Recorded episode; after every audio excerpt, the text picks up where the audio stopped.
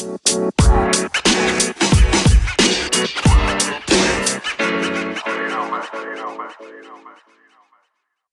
This is episode 31 of the 808s and Bars podcast. And yeah, I can Oh, you got it right I this time, 31. Past 10. Uh, pretty, pretty impressive. Uh, so we are very excited to have uh, Gary Suarez on the podcast today, one of our favorite music writers. Um, and your Twitter handle is no yo kono which i'm assuming is what what is that term called is it anagram on yoko ono or is that just something i have no idea what it means what is it gary Excellent question. what's the answer is it just just gonna leave that up for interpretation Excellent question.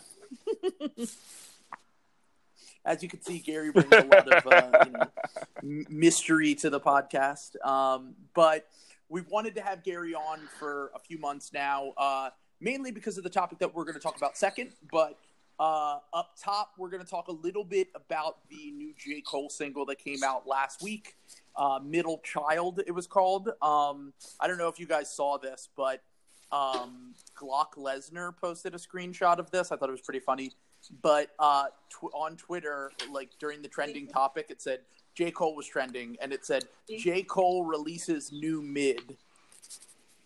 Just that was it. That was the headline. J. Yeah. Cole releases new mid because it cut off, and LOL. Tell us how you really feel. uh, obviously, um, you know, he's someone that we have discussed a little bit on the podcast before, but we haven't really done anything in terms of like our, I feel like our full fledged opinions on him.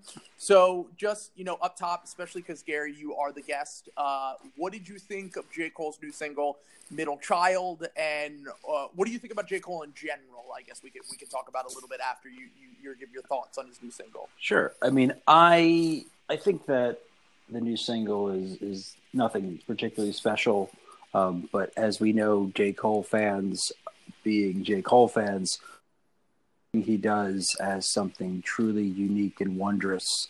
Um, so that's what it is. It's another unique and wondrous entry into the J Cole discography. Uh, if you are a J Cole fan, Yeah. if you are a thinking, critical, listening human being who doesn't ascribe to fandoms, uh, then you know that it's just uh, another rap song that came out in a given week and Yeah. nowhere near as good as most of what's been out there. It's not a particularly good song by J. Cole standards, if I'm being honest.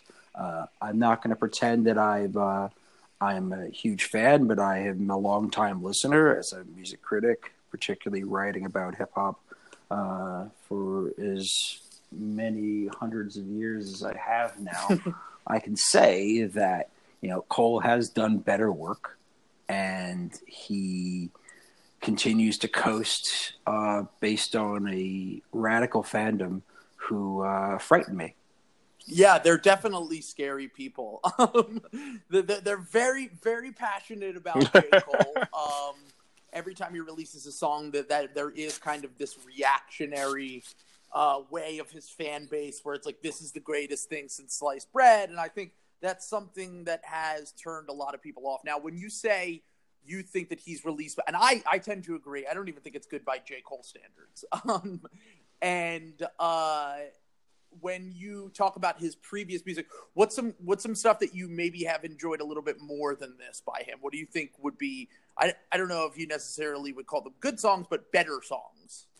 I mean, I think a lot of what he did on Born Sinner, which is a flawed album in a lot of ways, especially with the opening track basically being uh, a great example of this truly, uh, you know, as as they try to say this this truly aware and woke rapper uh, using homophobic slur like right off the jump, Yeah. like Yeah. right off It- the jump, like That song is that. Yeah, that song Yeah. is edgy to be like edgy, and it's not uh, No. it's well thought out, and it's not. which is a great way to way. Categorize it's- not just Cole's music but Cole's fandom. You know, and I, I speak to I speak to this because I think it's just this is just characteristic, and it's not unique to them. It's characteristic of stand behavior, which has become such a ridiculous issue, particularly the online age, where it's like, of course, Cole fans are jumping out and saying "middle child" is the next thing since sliced bread. They're over here trying to pretend that a compilation with a few people on it that Cole hasn't worked with before is a fucking revolution. Uh, and it's just another compilation. Like, there's more interesting people on DJ Kay Slay's new tape uh, than who came in for Revenge of the Dreamers three. And to, I mean, it is. It's also the third installment of a series that wasn't even that good to begin with. I mean, the, it, if you listen to the first two, they're very just Yeah. middle of the road. Out. There's nothing that stands out about them. That, that's everyone's talking about this rap camp thing, but it's not like the people coming into this camp or even know. really want to hear. I mean, I'm like, sorry, I, but I would no. say the majority of the population don't know. but like, don't know a lot of people that they they even invited. yeah, yeah, but e- even going like even going from just like rap fans on the internet, right? Like, there's not a lot of rap fans on the internet that think JID is really that good, or Bas, or uh, I think I saw, um, I think I saw. uh, Yeah, there, there's a ton. There were a ton I? of people. Now, Is that- now is I think true? What we we have said before. I don't know if we've brought it up on the podcast before. I mean, Rick Ross is the most compelling rapper that I invited a ton saw at those sessions. Kenny Beats was there. Saba's a guy I really like. He was there. There are a ton of people that were invited. I'm I'm, I'm not going to say that they're you know they don't have any talent. Um, but I think I've always th- thought that J Cole is better, and and I saw Jason say this on Twitter too. He, he's better at marketing than he is at, at anything else. I think that from a marketing standpoint, what he's done now with this new Revenge of the Dreamers project, hyping it up by inviting basically half the industry to the studio sessions so that everyone was posting on social media about it. Um, and then in addition to that, also, uh, you know, in the past, I remember, I can't remember which album, might have been Forest Hills Drive or the uh, or For Your Eyes Only, but he drove around and he played the album for fans to random fans. Yeah, and I mean That like, was Forest I Hill give the Drive, yeah. credit. Like I think he comes up with unique ways to kind of like connect with his fans and promote his music. But when I listen to the music, I think that there is more thought that actually goes into the promotion of it than the actual product that we end up hearing. Um, so Gary, I don't know about how you. I don't know what you think, but I actually think he's a better producer than he is an Uh, MC. What do you? I think? uh, I don't think he's particularly great on either end. I don't think he's a particularly great. I don't think he's a. pr- I don't think he's a particularly great fair. marketer either. You know, if he was a great marketer, then Dreamville would be a far more uh, respected imprint, and the artist would be far more recognizable. I Uh, agree. I, I do agree with that, but I also think that up until recently, everyone on there hasn't been marketable. So like, I Jid- totally Jid- disagree with that. I mean, You Bas is a Bas is a great example of an artist who uh, could would do really well if he wasn't on Dreamville. Oh, you know. I've always thought he sucks. So See, I never. I, that's Well, I, well, that's always- just your opinion. Yeah, man. no, for sure. But I, I never even saw the commercial appeal of a guy like Bas. I always took him to be a little bit more like what what people always say about J. Cole is kind of how I personally felt about Bas. Now, Bas. Now maybe that skewed my opinion a little bit, uh, but I didn't. I would never think of him to be even a, a commercially successful artist. Yeah, I think if you if you gave him the right the right team, he could do that. But he got he's on Dreamville, so basically his chance is uh, to try to get some Cole runoff by opening some shows. You know, and that's not fair. It's not fair for these guys. You know, the I I've said before that the benefit of signing to a label like Dreamville or to OVO Sound is to be able to put out albums, just to be able to put out albums through a major label deal and have a little bit of that clout behind it. It doesn't necessarily mean you're going to get much in the way of substantial promotion. It doesn't mean you're necessarily going to get a release that uh, puts you somewhere. You know, you know, for every party next door, there's I don't know, name somebody who's on Dreamville. The re the re and even even party even party is well below Party next door should be should be. Party next door should be playing Not that I think playing sports arenas. He should be playing arenas. He sells out theaters. Yeah, legitimately, great. yeah, He's yeah. got there. He's selling out theaters. It took three albums, but he's selling out theaters, and that's fantastic. But like, these artists get to put out these albums, but they don't get anywhere near the push because they're signed to vanity imprints, and that's Uh, what Dreamville is. Dreamville is a vanity living in the sh- li- living in the shadow of, of the main artist, essentially. I mean, that's that's the that's the gig. Is like how many how many weed carriers over the years have been signed to historic imprints? You know, like we talk about Roc-A-Fella Records like it was fucking you know this amazing house of talent, but like you know beyond a handful of records, you know, you know how many of you owned the Young Gunz record on vinyl? I do, but I got it used. You know, I didn't even like- know it got pressed on vinyl. Right, Oh, right, it- right, it right. did. I mean, well, well, that I mean, tough love. I, I will say, but the in terms of the non Jay and non Kanye and non Cam'ron, we'll go with those three record uh, uh, artists. Tough love might be ah, the you best were you Roc-A-Fella were album. underselling Beanie Sigel in an embarrassing way, sir. Uh, but but okay, I think Beans lyrically in terms of talent is the second best rapper in rock. But was the truth or the reason or the Yes. beat coming better than Tough Love?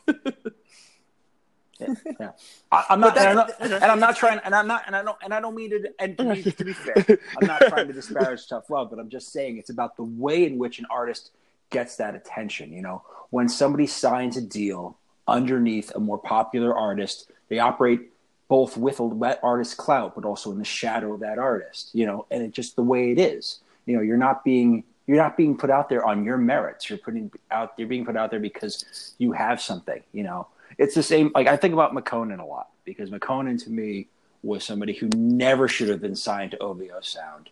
Uh, he was way it was and is way too talented, way too unique and special a, a voice and an artist to be uh, basically under an imprint that basically exists for the purpose of churning out, you know, songwriting for Drake records. You know, it's and so I feel like it's great for him now that he's gotten out of that. It's taken some time and he's come back. His new single "Spending" is probably the best rap song I've heard all year.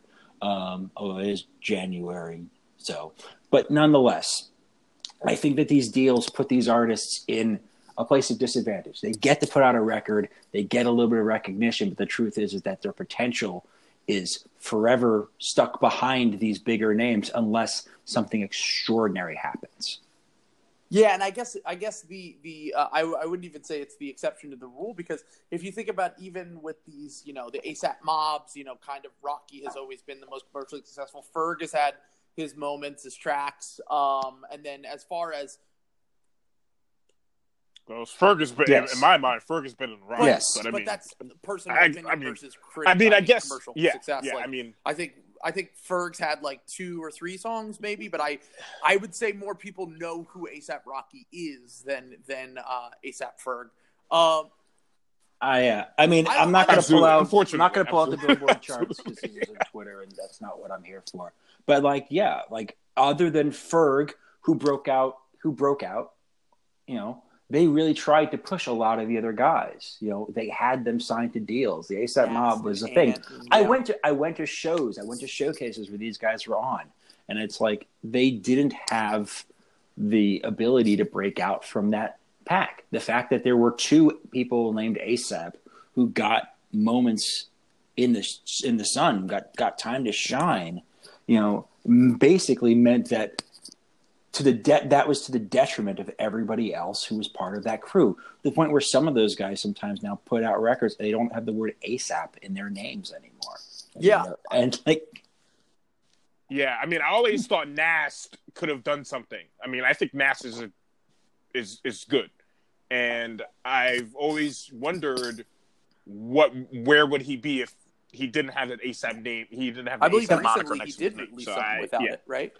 I think it's I, I don't know. I don't haven't uh, to be honest I'm not I haven't kept up with him as much as I ought to.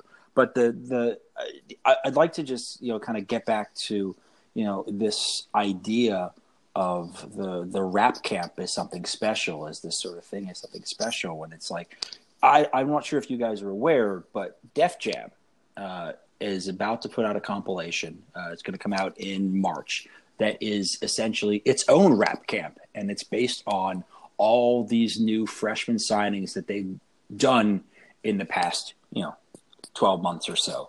Um, a, a lot of the, a lot of folks who are not Oh, names okay. that are hugely uh, on anyone's radar right now. A few of them have released some singles on Def Jam. Pretty much all of them have released songs separately, uh, but they've done their own version of it, and it's there's something they're going to put a big push behind it. Uh, and it's been announced. It just is coming out in March, and so like to me, that is a pool of talent, a kind of a, a national array of artists who they put some time with to put together in what they're basically treating as a rap camp. And I think that the results of that are going to be way more interesting than the sort of kind of half-ass stunt casting that Revenge of the Dreamers three is. And and and I think that this this track seems to be the first track from this new project, Revenge of the Dreamers. So at least it seems that way. It's possible that Cole is coming out with uh, a uh, solo project, but seems like a really weird song to. And this is no, I, I, think, think this is for the Dreamers. Yeah, I think this is for the for, for yeah. single. Um, first off, it's a solo track by him on a compilation record. I, I get it. He is the biggest name on there. Put it out, whatever, da da da. But it's not necessarily something that you're gonna hear at the club. It's not necessarily something. Uh, you know, I don't think that we'll be we'll be even talking about a month, a week from now. Let's be honest. It kind of kind of came and went. Um, and then in addition to that, I, one of my biggest things, anytime that I hear a song like Middle Child, is like every time that there is a concept record or whatever it is that is about the rap game, I always just find it to be incredibly boring. Like, I don't think, like, I can't remember the last time that a song came out that was about the rap game that I genuinely enjoyed. And I think it's just kind of an overplayed concept. Like, yeah, I mean, this is a good segue into what we're going to ask Gary next about just like the industry in general. It's like I don't want to hear stuff about uh, the rap game from the rappers because it's like they're not listening to everything, or they're not. They don't know. They know what their own career is. They're not. They don't know what else is going on, right? And like, so I don't find that. I think there's a certain tone deafness to Cole of late, in particular. And I, I, I think, Jason, I think you're you're right in kind of in kind of pointing out that maybe they're not. Some of these artists aren't necessarily the best uh, spokesman to talk about how things work. You know, Cole has used his last two prominent appearances, Middle Child and his feature on Twenty One Savage's album, to you know to put some to name drop essentially to name drop younger, popular, problematic artists. On Middle Child, it's Kodak Black who we know is paying rape. attention is on trial for some pretty heinous shit. Yeah. Uh, he, on Twenty One Savage's album, he's out here basically six expressing nine, six nine sympathies, and it's just like, get the fuck out of the studio, like, get into the real world, recognize that there are people who listen to your music who aren't fans of these people. Stop pandering to a younger generation that may not fuck with you. Uh, because the truth is, J. Cole has been around for a bit, and it's no guarantee that he's going to maintain a younger audience. He may keep his current audience. Sideline mm-hmm. Story like came out in 2011. 10, 10 years by rap, standards, yeah. by rap standards. He's, he's a vet. old motherfucker. He's a yeah. vet. And uh, kind of going off of your last point, I mean, he did he did this a little bit on the KOD album as well. You know, he's talking mm-hmm. the last song.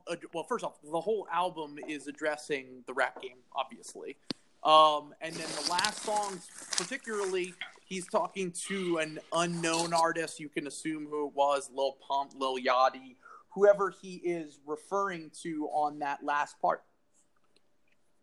I think it was Pump because he did the interview with Pump. It's, he's he clearly like, trying to understand yeah, yeah, yeah, younger artists more.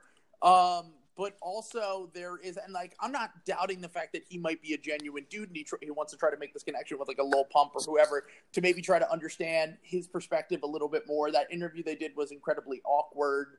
Um, I watched it; it was like an hour long, and I remember it, it seemed yeah, really they don't forced, have anything like, in common. Cole like... kept trying to like compliment him, like he's a, he's a really smart guy, and I'm like, like, and no offense to Lil Pump, but like, I don't think Lil Pump even says he's a smart guy. like, he's kind of going based on this like whole goofy kind of idiot persona, which is tr- it can be charming to some, but but I I think that w- what you said about like the more recently with the tone deafness is like yeah, like it's the same thing from the Born Sinner intro. It's like, isn't this guy supposed to be like Mr. Woke, and like I I understand him trying to like connect like the you know we come from trauma we come from xyz there is it's a much larger issue and, and we don't have a, all the time in the world to talk about it but at the same time it's like you know these are people that have done things recently that have affected people in a very negative way. Did the same thing with XXXTentacion before he passed away after he passed away. So um, yeah for for a guy that claims to be like super woke i just think that he doesn't really think all that much about a lot of the things that that he says and how how it might affect like you said his fan base. Like because yeah. like his fans are like think he's god like there was a tweet that i saw that literally was like J. Cole's better than Kendrick. J. Cole's better than Drake. J. J. Cole's better than Travis Scott. Like these tweets come out every time, of course, that he releases a record. But like this is a group of people that look to a guy for, you know, fucking their not opinions, but you know, their takes on the world. And if I were to scale J. Cole and Travis Scott, I think the scale would break. So I mean, I, I can't even. The the root of of standing is insecurity. That is where it comes from. Pay attention to the fucking. Pay attention to the Eminem song of the same name. It comes from a personal insecurity. The reason why people go over the top when an artist like J. Cole, if they happen to be, or or Nicki Minaj or Drake or whomever, they've they've chosen to stand for. It comes from a place of defensiveness and insecurity. They can't have an artist who's just okay. They can't be just behind that. That's not good enough. They have to be superlative. They have to be the best at it. Otherwise, they've put their energies behind somebody who isn't worth putting their energy behind. Yep. And so that's why you see these like these things that are just clearly for Twitter engagement or for starting conversations, but it comes from its root, its its its foundation is insecurity, and I think that's what happens uh, with with someone like with J Cole is that you have a fan base that puffs him up to the point where he feels like he can say whatever, and he's largely insulated. And for an outsider's perspective, or somebody who hasn't, you know, drank the Dreamville Kool Aid. It's just like, oh no, that's not cool. We all heard Planez. We know that's just gross. You're, you're a you're a gross oh, man. Verse. Oh, you're man. a gross human being. Yeah, that line that line still gives me nightmares about like, foot in your mouth. Like like how can you come off of like a Jeremih track and come off the gross one as the feature? I want to know how that shit works, J Cole.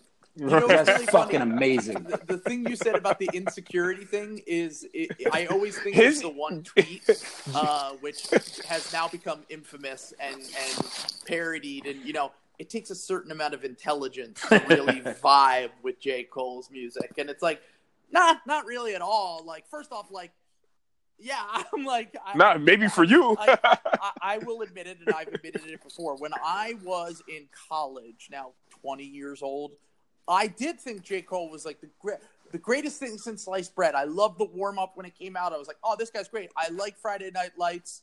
I've soured on him a bit over the years, mostly because I think Kendrick Lamar uh, does everything that J. Cole does, but better uh, in almost every single way. But at the same time, I definitely was that pretentious, backpack, lyrical, you know, fucking think I'm better than the other person kind of uh, rap fan at one. And I try to give these kids the benefit of the doubt, like when I see it's like a kid tweeting it, but like eh, when you're like a 20 something year old, like, aren't we past that age of our, like, you know, age where like we just act as if fucking, like you said, it's, it comes back to this insecurity where it's like, like everything this artist touches gold. It's like, nah, not everything has to be fucking amazing. Like there can be middle of the road shit, there can be bad shit, and you as a fan, like you can critique them. Like they're not above it. Like I mean, other than Jason w- with Future. Um, no, I'm kidding. Yeah. You're right. See, no, but even I admit, even I admit, Evo's not good. Even I admit, Evo's not good. Even I admit, I, I love Bob Dylan. Even I admit, Dylan had a like 10 plus year sure. stretch in his catalog where he wasn't good. You know what I mean? So I like I have yeah, I mean, it was after bringing out the dead, not bringing out the dead, um, bringing home with me, sorry, not bringing out the dead, to um I believe Blood on the Tracks, he wasn't good, right? So like you can admit that but still uh, consider an artist to be, uh, you know, very good. But I, I think the the difference probably it's not- yeah, like a I mean- Bob I mean, Dylan it- and uh, and a J Cole would be like. uh, no. Yeah, I was just, I was just using. Yeah, no, no, no. I was, different. I wasn't, I wasn't comparing. I wasn't, No, no, no. I What- wasn't I was comparing. yeah, yeah, yeah. I wasn't comparing them. I was just, I was, I was just. No, I, no, but Dylan what- was the I was first trying artist that came like, to my mind for some reason. detractors with Bob Dylan nowadays are trying to be like, look at me, look at what I'm doing, look, look, look how cool I am. Whereas the detractors with J. Cole, and there are a ton of them, I think they only make that standum more like impenetrable. Like they make people want to love that person even more because of like this is my artist, this is my guy. I want to protect him from these people who might not necessarily like his music. So I have to come up with a reason like they they're just not intelligent enough. They're not as smart as me. so I'm really smart, so I get this music, but you're a fucking idiot because you don't like it, kind of thing. Let me let me amend him. Let me amend a mistake I just made. He did, he made bringing it all back home before sixty one revisited and blonde on blonde. I thought bringing it How back, da- how bringing it all back dude. home was after those two. So sorry, it was it was blonde on blonde See, and then I, I, mid. I didn't and want then to. I didn't want to correct So, yeah, you my on your bad. own I just wanted to podcast, and I forgot to let you.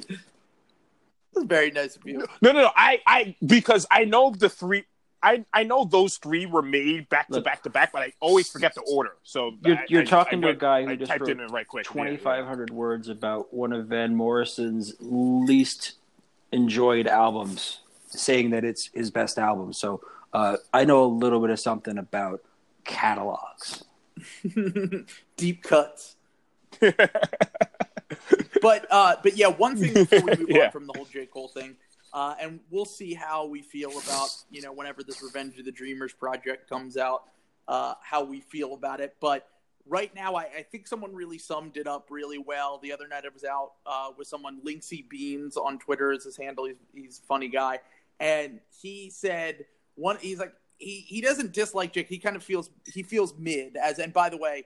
Um, I believe it was. I ran a poll, which was, "What did you think of the new J. Cole uh, song?" Twenty six percent said fire, forty nine percent said it was mid, twenty five percent said it was trash. So about quarter, quarter, half. That's kind of how I think most of the listeners of the podcast feel about J. Cole. Most, you know, the general population on Twitter. Uh, but on to you know, kind of what we were talking about the other night was um, you know, he said my biggest problem with J. Cole was when not not the music necessarily is when I talk to his fans, I'm like, yeah, why do you like J. Cole? They're like, well, he like he went to college. like, who gives a shit? like, who gives a fuck about whether this guy went to college or not? Like, does that make his music any better? Because there are plenty of I would say the majority of good musicians never went to college or Yeah, and, and that's what that's like what that's what criticism has it's kind of like the personal now, you know story I mean? versus the Right? actual I mean, musical it's- output. it's- yeah. Which comes Right. back to the marketing end right. of it, where yeah, it's like yeah. J. Cole really markets himself as like, I'm just like you. I'm just a guy who who is who likes rap and I'm a rapper now and I'm famous and I've made it. And he's made it beyond I mean, credit to him, he's made it fucking beyond where I ever thought he could be when the warm up dropped. And you know, he's made a very nice career for himself. He's probably in the top ten most popular rappers, at least from this decade, which is unbelievable. But uh yeah, I mean, he's he's- sold he's he's sold a lot of records. Yeah. Um, but yeah, I don't know. I, I think that uh, that that loyal fan base can can turn people off um, from from his music, and it certainly turned me off over the years. Although I will say I do still enjoy most of not his most previous album, but For Your Eyes Only. I thought there were really good songs on there. But that was that was it as far as his Yeah. albums go. I liked I liked For Your Eyes Only better when it was called Illmatic, but that's just yeah, that's a lot. I mean, a, a lot of J. Cole's music is that way, though. I like it better when it's a Kendrick album. I'm thinking about it now. I, now that you just said that, Gary, I'm thinking about it and like, wait, that album is definitely clearly him trying to go back to a specific time in a specific neighborhood, kind of like um, Nasir It's did on Nas that is actually album. living in the neighborhood when he made it, which you can tell. right, Obviously. right. Um, yeah, and I've said I think the last few Right, right, right. projects have been pretty much just watered down versions of Kendrick projects. But um, so as we move on here, the reason one of the major reasons we wanted to have Gary on was because kind of what we've been discussing a little bit. Um, the state of music journalism in 2019, specifically hip hop journalism. So, Gary, I know you've been a vocal proponent on Twitter specifically of giving more coverage to independent musicians and maybe some lesser known artists that aren't signed to major labels. Um, one of the things that you said last year, at the end of the year, like in December, you said, I think that we should not include any major label artists on these lists. That was one thing that I remember you saying. There was also a time where uh, I believe you said uh, th- th- there's pretty much a, a, lack of diversity of thought when it comes to a lot of these year-end lists. So, so like specifically, um, kind of you know like working off that point, like why do you first off why do you think that is why do you think like every year end list specifically was very similar in 2018 and why do you think they continue to be? 2018 was a, was a was a bizarre year for hip hop. And the reason why was that everybody or just about everybody tried to get something in there tried to cram something in there. And so you pretty much had uh, what I think is, is a rarity of of so many huge talents put something out there into the world that wasn't just a single or wasn't just a feature, but was an album. And I'm including things like the Black Panther soundtrack. You know, I, I'm. And what happens is you create this massive amount of of music and then week to week we have to jump between those records. You know, okay, well now it's now it's this one, now it's this one, you know, and then every Migo is getting his own solo album, and you know, it what it creates it for a year end perspective, which year end list making is always problematic because it is consensus driven. I mean, that's just the nature of the beast. But when you create a situation like that where it's like, well, I can't leave that record off. Well, I can't leave that record off.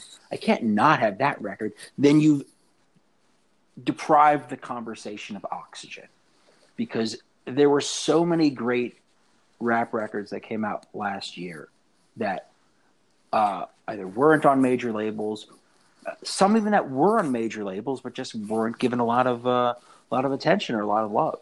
And you're sitting there going, where do I put the Carters and where do I put Scorpion and where do I put Queen? and if you're and so when you get there and you've got 20 spots to fill, you know, what where does that leave anything interesting? You know, I was pleased to see the Armand Hammer record get a lot of year-end love across some discerning sites, but like we get one of those. We get one record where some people were doing some smart shit, doing something interesting. Like, yeah, it was just like Armand Hammer, like Greedo, and then Drakeo. Yeah, yeah. and Greedo is else, Greedo you know was I mean? largely, you know, people got put on, and and I almost feel like in some cases Greedo ended up on some of these lists as a look. I think he's very deserving, and he should have been on these lists, but I don't know necessarily whether uh, how much of it has to do with you know his story versus how they really feel about his music. But I'm going to leave that one alone for now because what, of what happening in his personal life, going to prison. And, I mean, that's the thing. It's a, it's a it's it's a it's a it's a fucking tragedy, is what it is. But absolutely, yeah. you know, it's like, are these people going to care about him, or is it going to be like the way that people talk about Bobby Shmurda, where they basically treat him like a fucking meme? You know, right. Now while the while the guy fucking languishes in, in Rikers, you know, for doing nothing. uh, so so so Right. I mean, and, and, and, meanwhile, a song like "Computers" is one of the best singles, one of the best rap singles that come out out of New York. It's one of the best rap singles that come out, mm-hmm. yeah, um, in the past like four years, four or five years. So uh, it's like that is. Are you seriously paying attention to the music, or is this like is Greedo your pariah, or is Body yes, your pariah? Agreed. Because I think God Level was a great album, honestly, and like it, it's it's it's 20 tracks it's 20 it's like it's so prolific it's 20 tracks of somebody who is being sent away and he is like this is his last thing to give us and it's almost in a way like kind of like um mm. uh, a Machiavelli, like the last Machiavelli album and so it's it, it's funny because like he disrespected Tupac but like God level kind of reminds me a little bit of something that Tupac would have made. So, um, but yeah, and and I just I I wonder like where I, I wonder like what these Well, you, uh, well, you know what they're mags are thinking. You know what right? they're thinking. Look at how what they're- many of them jumped at the opportunity to fly to fucking Wyoming to be in the same cornfield as Kanye West. Even Like- though every other publication did it. it's like there was zero special about it. It was purely ego driven. It was it was a great example of just how just how utterly boring this this uh this field has become.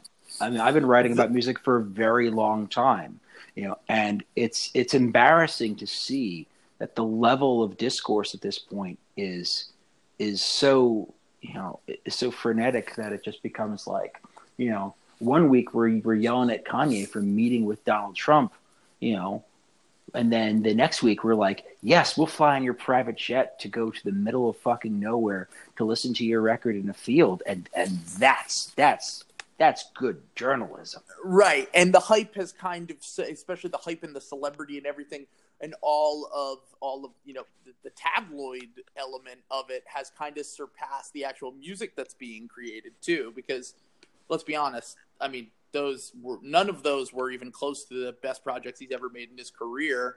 Um,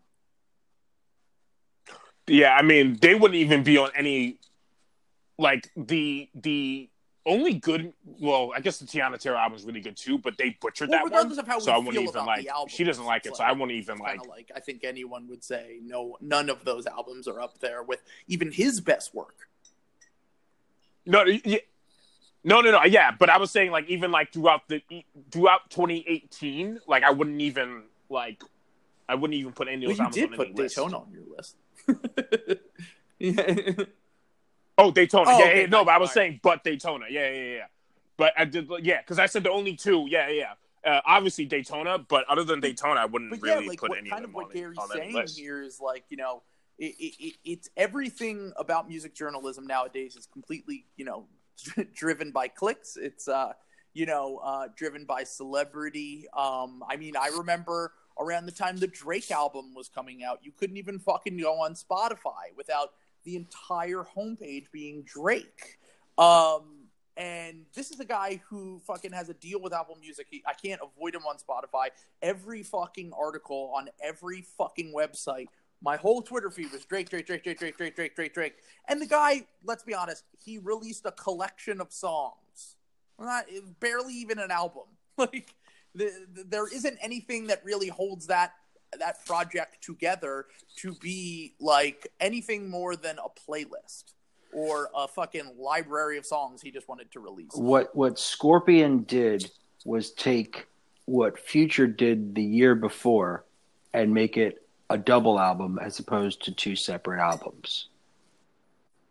Just just lump Two- them two together separate into albums, one. It's yeah. like okay, here are the It's funny because I no. You you said Go ahead. Sorry. I mean, I I like Disc Two, but Hendrix is like two times better than Disc Two of Scorpion. So it's like Drake is still chasing after Future's waves, and he's just uh, doing it really poorly. But the the rationale just behind why when Drake drops an album, it's an event, and why so many sites follow him breathlessly. You know, you know, we I know more about Drake than any human being should know about Drake, and, and that extends to basically to everyone. You know, it, it, the the the the click based economy is a reality. We see this, you know, as as as just the, the status quo. You know, the monetization of those clicks is so critical, and when in the volatile state that this industry is in, and we saw from you know last week with the you know the layoffs Huffington at Bu- Post HuffPost and and BuzzFeed, BuzzFeed, yeah. and and you know we we've seen this happen. We know how how so we know the why. We know why Drake gets all this coverage because those articles, those pieces, the tabloid stuff, critical stuff, the best stuff and the worst stuff, the best writing and the worst writing gets them views. And they need those views because a lot of these sites are still very much operating on versions of banner ads or other forms Yeah. of, other forms of, of Branded of web, content. of, of branded con- web-based advertising. The point being is that they need to do this. So we understand that they need to do this because of the nature of, of the beast. But as as a as somebody who cares about criticism, as somebody who cares about journalism, it's heartbreaking to see these sort this this approach to it just how, how it's become like it's easy to just to be cynical about it and say that you know oh well you know you know it's all sucks now and it's just like the problem is is that we're just we're stuck it, where i think from my perspective is we're stuck on these artists. We can't shake them off of us. They're like they're like fucking fleas on our bodies. You know we and we do this at the detriment of discovery you know? I commend you know pitchfork for for creating levels for making a vertical dedicated to hip hop which compels readers to pay attention to something that isn't just the latest thing Nicki Minaj sat on. Like I think it's important that we understand what's happening across the breadth of this of this genre because hip hop is not and, and rap are, it's not just one thing anymore. It's not a monolith. You know, it is scenes, it is regional scenes, it is individuals. It, it's so extraordinary what's there. But the problem is, is the way that the industry is set up and the way that these these publications are set up is to promote the living shit out of the same five people, regardless of whether they're doing anything. Yeah, and coming up, I mean, I think the one thing that I would say, first off, I totally agree about levels. I think they do some great profiles, like you said, talking about you know different. I mean, I remember reading this thing about Jay Critch, who I didn't even know who he was. I, I believe Alphonse uh, wrote it, and it was fantastic. It was it was good to see you know that there is a publication that is like you said covering things that aren't the same five fucking artists, but kind of you know coming back to what we were talking about earlier with you know celebrity fandom like everything is obviously you know click driven it's all about this and that. Like i feel like the one thing that I, i've seen probably regurgitated 40 times in an article is let's rank kanye's albums again and like don't get me wrong we're a little bit hypocritical we've done things like that on here you got to have people listen to the podcast except Our name is called 808s and bars. Like obviously, like obviously, but niggas like But- Kanye. but- like we, like obviously, me and you like Kanye, but but, it's is, still we're still how many tired times are we. Yeah. going to regurgitate the same content that you're just stealing from Twitter? Like Twitter and Reddit and all of these places, like uh, you know, I've seen some publications. I'm not going to name names. Literally, just take things directly from Reddit and just No. post them. you should onto- name names. You should name names. I'm not going to name names because I, I I know you're a writer and I don't want. I'm sure you've written for these publications before.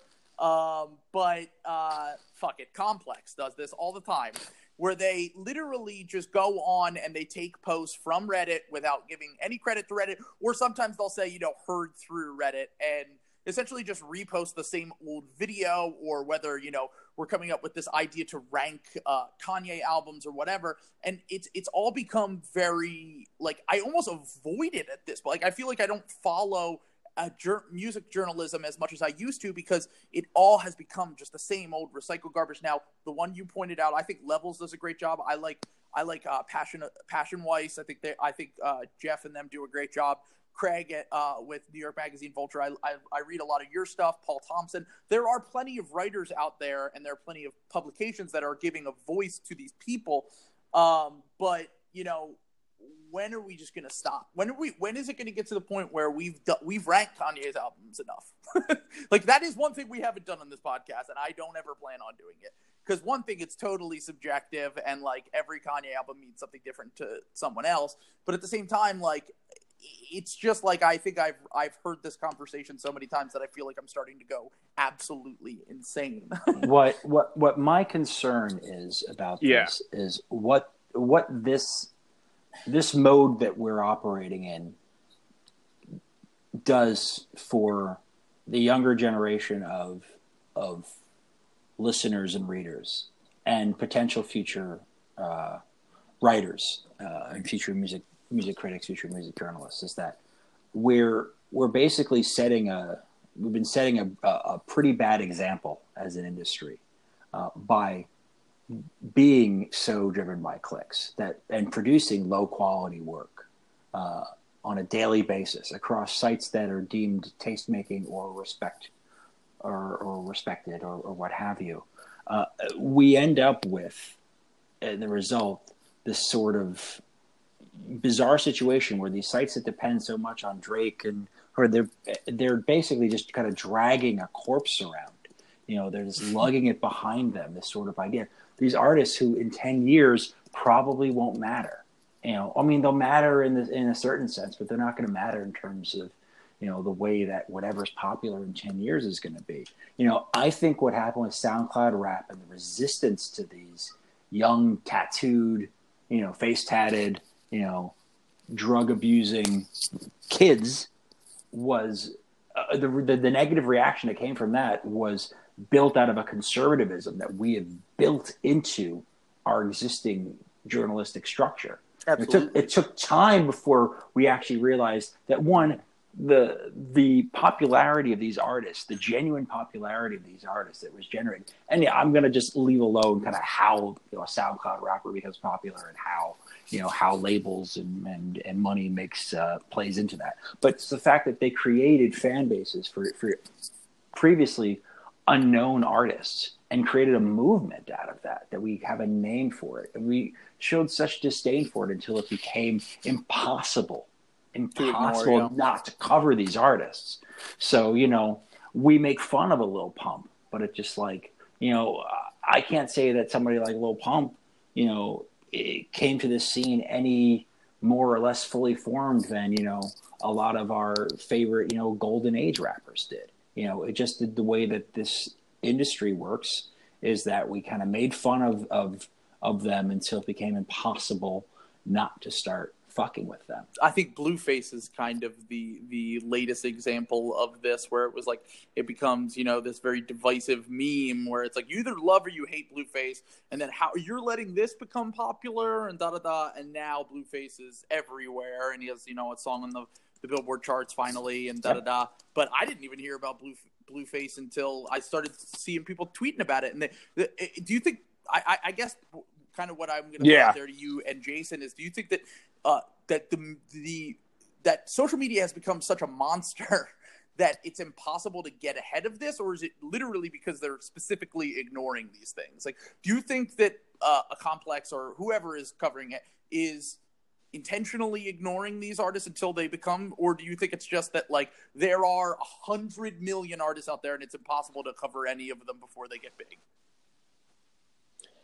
Have you ever been in one of these these newsrooms, these one of these kind of content, these content places, content farms. Yeah, these content farms. Have you ever, if you've ever been inside of one of these places, it, it, it, it the vibe is not great.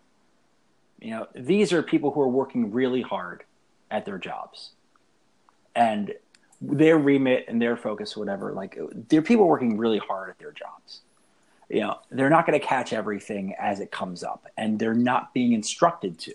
They're not being turned on to some stuff. So social media has allowed for the side conversation. And if you can with if you can handle the bandwidth of it then pretend and you follow the right people then you might get turned on to somebody early or relatively early in the conversation like a blue face or whatnot so that way when you get to the point where where uh, they're big enough that they're impossible to ignore, you have some kind of foundation to work with and some kind of understanding to work with.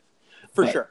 You know, uh, I don't I don't begrudge these people. They have jobs and they're and they're doing the work. And, and oh, absolutely. I think yeah, that yeah. I and, and I I just I just think that they've been they've been given a raw deal they haven't been the, they haven't been given the ability. Workers. We're pro workers. They, ha- but you know, they haven't been given the they haven't been given the kind of mentorship that they need and the, and the ability to actually develop their voice uh, in a lot of ways. And I think that's unfortunate. But you know, the the truth is is that social media is where a lot of people live right now, and as a result, that's where you're going to likely get turned on to an artist and not necessarily buy a, a, a blog. You're not necessarily going to get turned on to an artist because you're more likely to get turned on because of a tweet, you know, or Yeah, an, or an Instagram or an years ago- Instagram an Instagram post, you know, you know, than you are from reading any of these sites we just talked about. And that's just Yeah, the reality. the- we're we're in a reactionary mode when it comes to this stuff. For sure. And I think everything we've talked about today kind of reflects that. Now, like, Jason,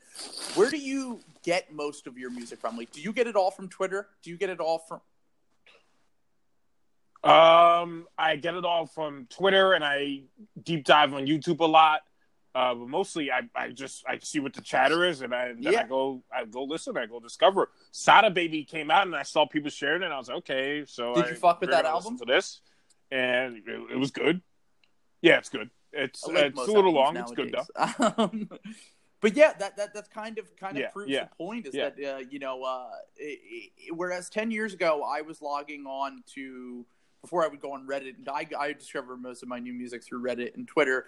Um, before I would go on there, it was you know I was checking Two Dope Boys or or whatever blog complex or whatever blog was big ten years ago. I can't even remember half of them. Nah, right? I remember that that golden uh, golden blog era. I would listen to like everything. I think Hot New Hip Hop kind of changed the direction of that. They would post a ton of stuff.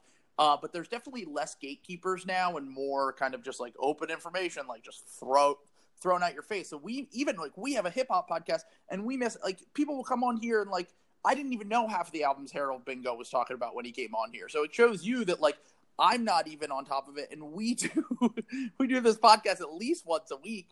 But uh, I think before we we move off of this, uh, Gary, who would you say? First off, who would you say we should read in terms of other than you? Obviously, you're pretty great. But oh no! oh uh, nobody, nobody other than me. Just keep reading me. Just You'll be keep fi- you'll be- those clicks. You'll be fine if you keep reading me. O- open up multiple tabs. Hey, I only wanted to I only wanted to read one go. person on Bad Bunny, and that was Gary.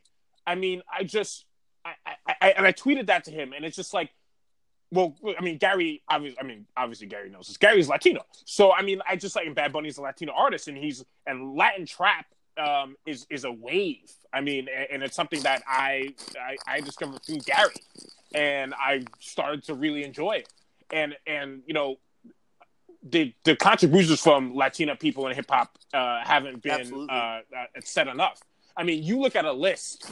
You look at a list, and and I I made a list of my of what I think are the top fifteen rappers. That and is I your forgot fault. to include That is Pun your on fault. it. That's my fault. Absolutely. Um, yeah. I'm, yeah, no, no, no. Yeah, I mean, I, I forgot, and, and I had to redo it again, and I said, "Oh, my bad, I forgot pun. I forgot, Mm. I forgot pun, and I forgot Missy." So I mean, Wow. I would have put those two in there too. So I mean, it like um, so I, when I when I, when Bad Bunny came out, I was just I was I was psyched to read what Gary had to say. So I mean, So, Now- so, so to answer to answer the question, it's just I, I'd actually would like to use this opportunity to talk about. You know, there are a lot of great you know Latinx writers right now who are doing uh, who are doing great work on hip hop and are not being treated like they're part of the hip hop conversation because if they're writing about Spanish language artists, you know, whether it's Latin trap or reggaeton, you know, or, or what have you, uh, they're they're often treated as not part of hip hop, not part of that scene. It, re- it requires a Drake feature before you can even be considered, you know, in this, which is you know absurd. right. But like so, like that happened. you know, uh, you've got like Eddie Right. Cepeda is a fantastic writer who's uh, who's writing at a number of different places, uh, but he does a, a monthly column at Remezcla, uh, which is a terrific site, uh, and there he's uh, he's been kind of documenting this history of reggaeton and how it we interweaves with hip hop history, how that's such a part of hip hop history, and the influence of a variety of different you know regional cultures and sounds as well. And it's a fantastic, well researched, well put together thing. So he's somebody who I highly recommend people reading. Uh, Julissa Lopez is fantastic. You know, Isabel Herrera. Like there's some, there's so many great, uh, you know, you know, Latinx writers right now who are writing about hip hop, not just Spanish language, but are writing about hip hop music. And so I think if I can make a case for it, it's I think those people should really get some attention because they are less likely to be the ones writing uh, about what Drake had for breakfast yesterday.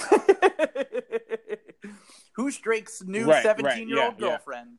and it's one of the re- it's Y- Are we going one there the today? reasons I'm- I'm- I mean, we could. Yeah, we don't have to go there. Okay.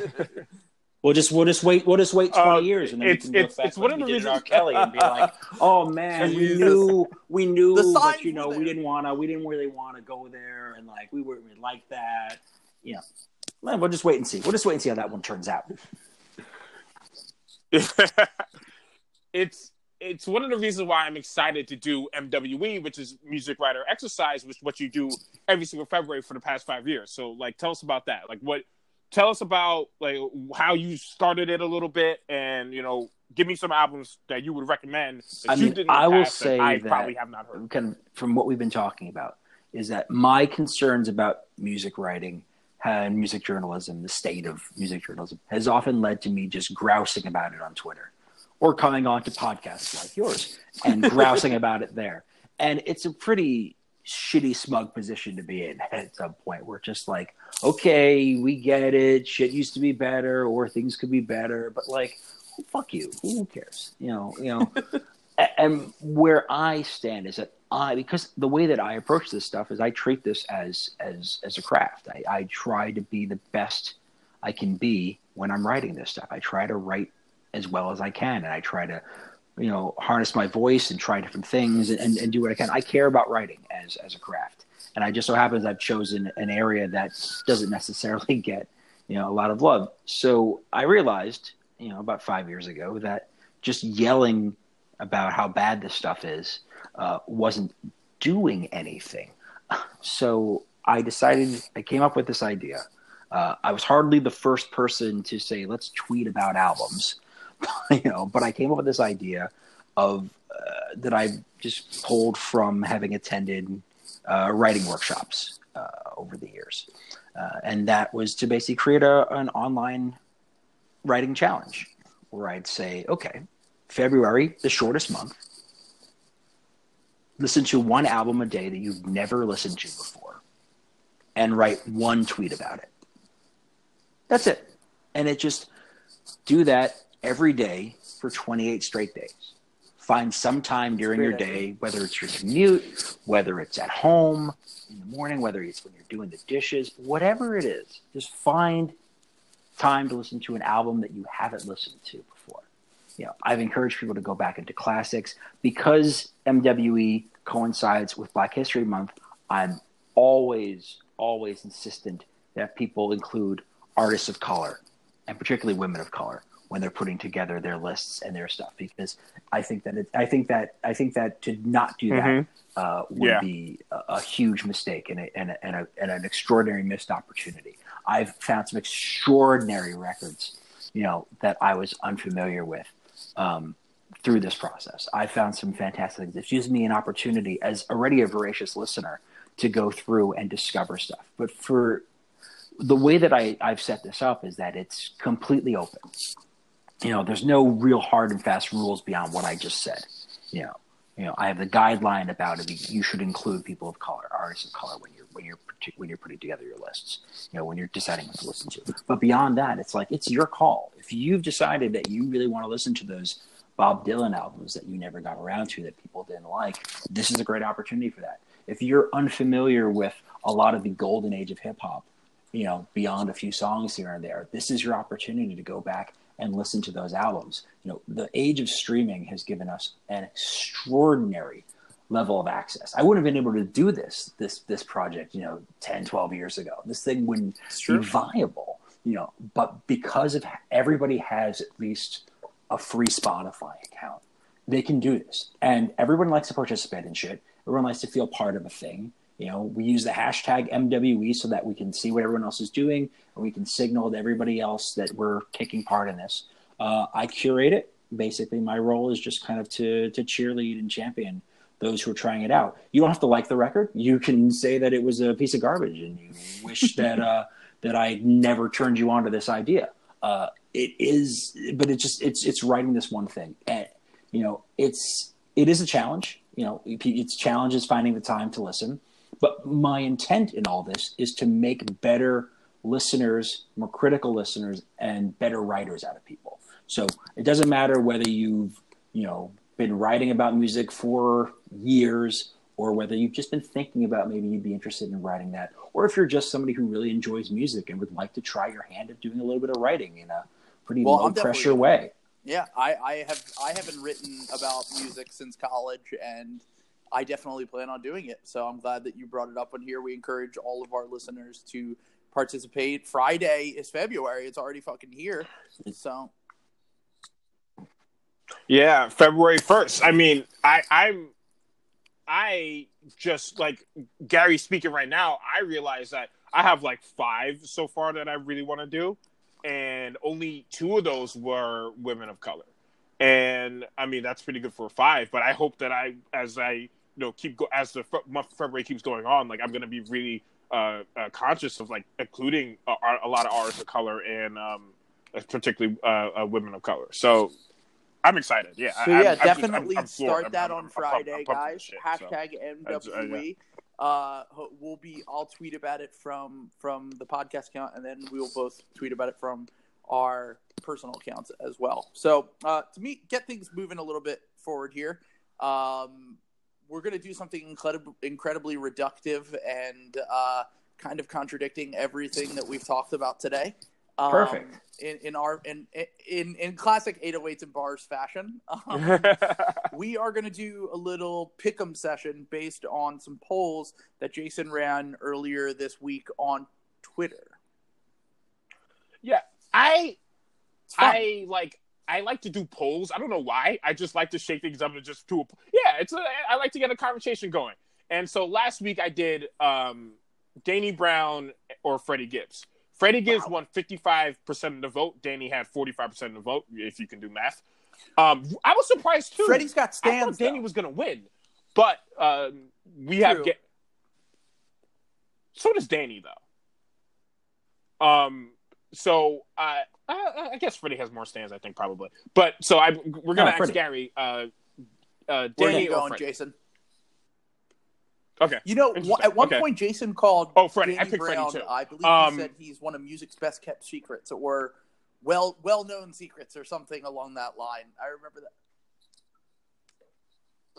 Well, it's probably it's it's it's partly his fault though. One of my things, like, oh well, I shouldn't say that because I, I, I look drop the album when you want to drop the album. My thing is like we He turns out a lot, Freddie yeah. every single year, and it's always good, right?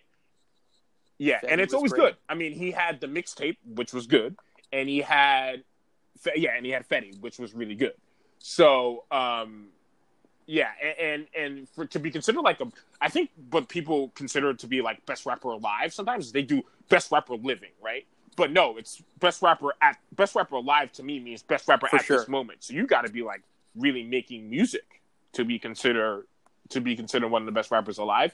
It sounds I mean, like Gary doesn't. and even I'm like not Danny just saying that because music, Danny. Brown dunked on me once really hard on Twitter. Wait, wait, wait! You Uh, need to tell this story. Oh, that's beautiful. I'm. I think I. Oh, I actually didn't I know think it was that. around Atrocity exhibition, which I wasn't impressed by, which I thought was a pretty underwhelming record. And I didn't was, like that one. I was kind of. I was kind of negging on it, and he did a quote tweet, and he was just like, "Whose man's is this?" And it was just like, it just like flooded my mentions. It was, it was absolutely, it was a perfect burn. and uh, you know when you do what I do and you spend as much time on Twitter as I do, and you say your honest opinions about this music, particularly hip hop, you entire you completely open yourself up to getting dunked on real hard. So it happened, uh, but I have never been a big Danny Brown fan. I feel like there was a lot of gimmickry around his uh, earlier stuff. Uh, he was doing it at a, he was doing his thing, you know, at a time when like everybody was marveling at the idea that a rapper could have a high pitched voice. You know, like you know, I couldn't tell in the in the early days of Young Thug whether he was actually any good or if he was just really really screechy. I now know he's great, Yeah, it's but- fantastic. it- but it also I think that they, it was a bit of a cart before the horse situation where people just started you know championing him before uh, before he really found his groove and started making you know truly you know solid entries. Yeah, but, he was making. but that was the case with with Danny Brown versus Freddie Gibbs, who I mean Freddie Gibbs. If you come from where I come from in terms of your history with hip hop, is like Freddie Gibbs is uh, a lyricist, you know, period. And if you care about lyricism uh, then he's somebody who's worth listening to. And when he and when he did and where it really solidified for me with Freddie was when Yeah. he did the Pinata record with Madlib, and that perfect union of his, you know, gruff voiced lyricism over Madlib's just some of the best Madlib beats of Madlib's career. It was just like there was just no question there. I'm like, we've got we've got an amazing artist in uh, in a fan, in peak form, and so yeah, I've enjoyed I've enjoyed pretty much everything he's done since then. All right. I mean, like Pinata's one of the best um like collaborations albums of this decade, and Real the Jeezy this. which. I haven't listened to Jeezy since. it's brutal, Like, brutal. I mean, it's it's it, it's so good. I thought It's we were so past that brutal. age you didn't listen so to someone good. because it just yeah, so and good. and No, no, No, but legitimately though, legit no no no, legitimately though, like Freddie killed him, and like like story of Adidon is cool. Like um uh, there, uh what's uh there's another there's another one that's like that's like pretty cool. Um Gucci to Jeezy is also like very shocking, but like Real is one of those diss tracks that's a really great song. It was- and it's yeah. super like It was my favorite to- as well. the, beat, the beat's amazing. It's, yeah. It was my favorite. And the beats, the beats, since yeah, Ether. the beats. It absolutely was. Yeah, no, no, legitimately, yeah, yeah, yeah. You can definitely say that, and yeah, yeah, yeah, for sure. It's it's it's really it's it's it's really good. I would probably put Checkmate by Jadakiss before it would be. That's my favorite. This is Checkmate by Jadakiss, but well, yeah, I'm going to say that you now have three the real songs. diss is- it's- you should go out terrific. there and pitch a listicle to one of these websites of you know the you know 20 best diss tracks of all time, and just there you go. I, I just made you a hundred dollars. there you go. there you go. The BuzzFeedification. my man, Um, my man. So, Um, okay, on to the so- next one. um what's yeah so i did another one a couple of days ago i i did it um Cam'ron versus Pusha T Cam'ron won with 53% That's cl- that of the vote close, Pusha T. with 47% of the vote that was yeah it was it was close actually it was I'm close not surprised. I, I I'm not surprised, surprised. Cam'ron won Yeah, I I'm mean, not I think, surprised. I think I think we forget how how not only how culturally like huge Cam'ron was for a minute, but also he's got stands, man. People love Dipset. People love yeah people love listen myself included like i'm from harlem. I mean like i i you know used to listen to Cam'ron all the time. I think purple haze is a classic. It's for as long it's very long and there are some tracks that miss but it's everyone and and his influence is is is is I mean, you can hear him in Wayne, you can hear him in 2 Chainz a little bit, and you can hear him in, in Gucci a little bit. And so, like, I understand why someone would pick Cam'ron, and I picked Cam'ron myself, bec- mostly because of the influence part, and mostly because of I think he is one of the more charismatic and humorous rappers we've seen. I do think that Push as is a little bit more of a more of a precise artist. though. So who, who so did I you would go with, understand Gary? why someone. Would I mean, pick Push. I go with Pusha T, and I think that probably if I'm going to play, you know, cable TV pundit for a sec, I think probably the reason why he didn't win this uh, uh, this particular poll was was twofold. One, it's the fact that there's this backlash that exists against him for daring to uh, to diss Drake so savagely. Uh, so that's one, and then the other is there is a sort of performative fandom that's you know it's kind of coalesced, uh, particularly online, around Cam'ron nowadays. I tend to Um, agree with that. By the way, that he, I, I, I, I you know, agree with the, the, this, this, this this this this this pink shit that whatever goes around it, whatever. But the the truth is, is that Cam'ron is amazing. He's he's amazing. Come home with me was uh, a, a fantastic records. What he did with diplomats was untouchable in a lot of ways. I think that that movement doesn't get it doesn't get enough doesn't get even get enough credit for what it did. I think it got Dipl- it gets clouded yeah. sometimes when we talk about G Unit you know, but like what they, what their contributions, what, what the diplomats, what yeah. Dipset's contributions to, uh, to hip hop were, are, are fantastic or excellent records. And I think that, you know, it's I think that the fact that it was this close is is is is great and and in, in all in all seriousness is, is reflective of that. I think that he is he is uh, uh he is underrated. Uh, I think because he in is some ways. because because he has not been as active Yeah, he is an underrated MC. he Yeah. ought to be. Yep. And he his yeah i mean his career post purple haze i will say like Killa Season just had a, so many missteps and and i i understand the like he had he has not his yeah i mean his as a as the years have gone on his music has suffered but like his prime is really damn good and, and he didn't he was not Jimmy and Juelz, for as much as I like them, they're Mm. not malice or or you know what I mean. They're, they're- yeah, they're not they're not malice, and they're not working with Chad and Pharrell, right?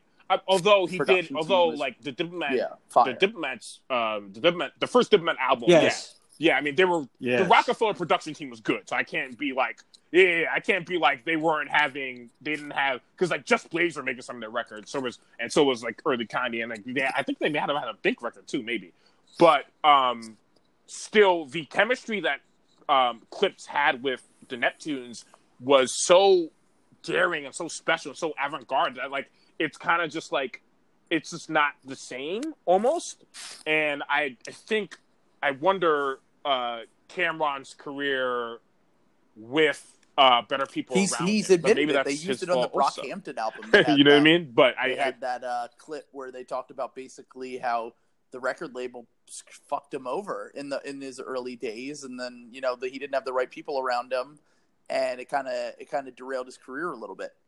I mean, not to make this the Roc-A-Fella podcast, but uh, you know, a lot of those artists who were hugely talented either made some bad decisions or otherwise weren't given the opportunities, and now we're in a position where it's just like they're not getting talked about the way they should. You know, Cam'ron is is fortunate enough to to have people still talking about him and, and respecting what he what he did.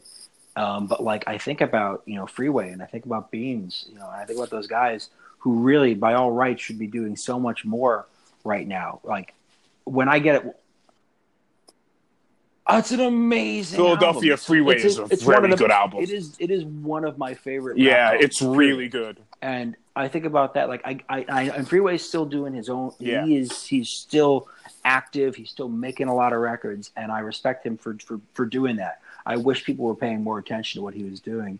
And then Beans, to be perfectly honest, like every time there's, eh, whenever a Beanie Sigel feature crops up on some album somewhere, I'm always excited to hear it because I think that he's somebody who deserves as much shine uh, as possible. Now the problem is, is that he's not going to get it, and he's had to deal with some shit, you know, and it, he doesn't fit with the image of what people, you know, what this industry looks for right now. But my God, like, I think if you put someone like Beanie Sigel right now with some really great producers, he would make he could make a classic. He could make a classic. Yeah, I mean, he is one of the more compelling rappers to come out, Yeah, in my opinion. sure. You know, it's um, funny you, s- in the you say that, Gary, years. about the whole Roc-A-Fella Like, thing. Sorry, it- the- Jason, but uh, I feel like we bring up Roc-A-Fella every other episode, so don't don't feel like we haven't fucking brought them up before. Yeah, yeah, yeah. I mean, but it's it's they had a like they had a they had a roster. You know what I mean? And they should have made more as good as like as much of a wave as they are, as, as important they are to a lot of people. They should have made more out of it. And honestly, like I'm gonna criticize, you know, my all time favorite rapper here. Like it's probably Jay. kind of comes full circle You to what what we were talking And about so- earlier. yeah, with, with Yeah. the whole J. Cole and Dreamville thing. But uh, before Yeah, we wrap yeah. things up here, I do want to say one thing about Cam'ron. Yeah. I think that Cam'ron actually, prior to the whole Dipset phase, prior to Purple Haze, all that stuff, uh, back when he was even when he was like a teenager rapping with Big L and Mase and Children of the Corn, he had he before he became he had his own voice and like lane and style. He was a technically skilled rapper, a lyrical rapper. He's kind of done it all. Like Oh yeah, Cam, listen, Cam, yeah, yeah, no, incredibly Cam, versatile, and I don't Cam think is a a really good rapper. even know about Like- any of those Children of the Corn records. They were essentially all ciphers and like freestyles and shit. So like, it's not like shit that you would like listen to a ton. But I remember when I was younger, listening to those records and being like, this guy has a side to him that the general public doesn't even know that was also very good. And I think it kind of helped him get to the point where he could uh, get. But this is a song on Purple Haze, but on Get Down, he goes, fuck the rap, fuck the movies, fuck Siskel and Ebert, the pistol I squeeze it, missiles of He need had bars. killer. he I mean, that's absolute- that. absolutely like, the- 808s the bars motherfucker had Cam'ron bars. had bars. but uh, also one last thing um, Cam'ron Like- has a song called ibs which is about his irritable bowel syndrome and as someone who has irritable bowel syndrome i just want to thank Cam'ron for, yeah i do i want to thank Cam'ron Do you really? for uh, putting on the irritable bowel community and you know shining a light on it and it's a really funny because This took a turn. well, the chorus is just I got IBS. I'm shitting on it. so it's like amazing. I mean, amazing, uh, amazing camera. that's Yeah. classic. All right, well, that's just classic dark but we're humor running by a little bit long Cam'ron. Here, so I'm going to run it, wrap it up. Gary, thank you so much for coming on. We had a fantastic conversation. Really Well, thanks for having appreciate it. Yeah, of course, man. Uh, and uh, so I'll link uh, Gary's Twitter in the bottom. Definitely check out some of his writing. And uh, yeah, so if you're still listening, thanks so much. Hashtag NWE. And NW and MWE. Remember, Friday, N- N- NWE. Music Writer Exercise. Peace.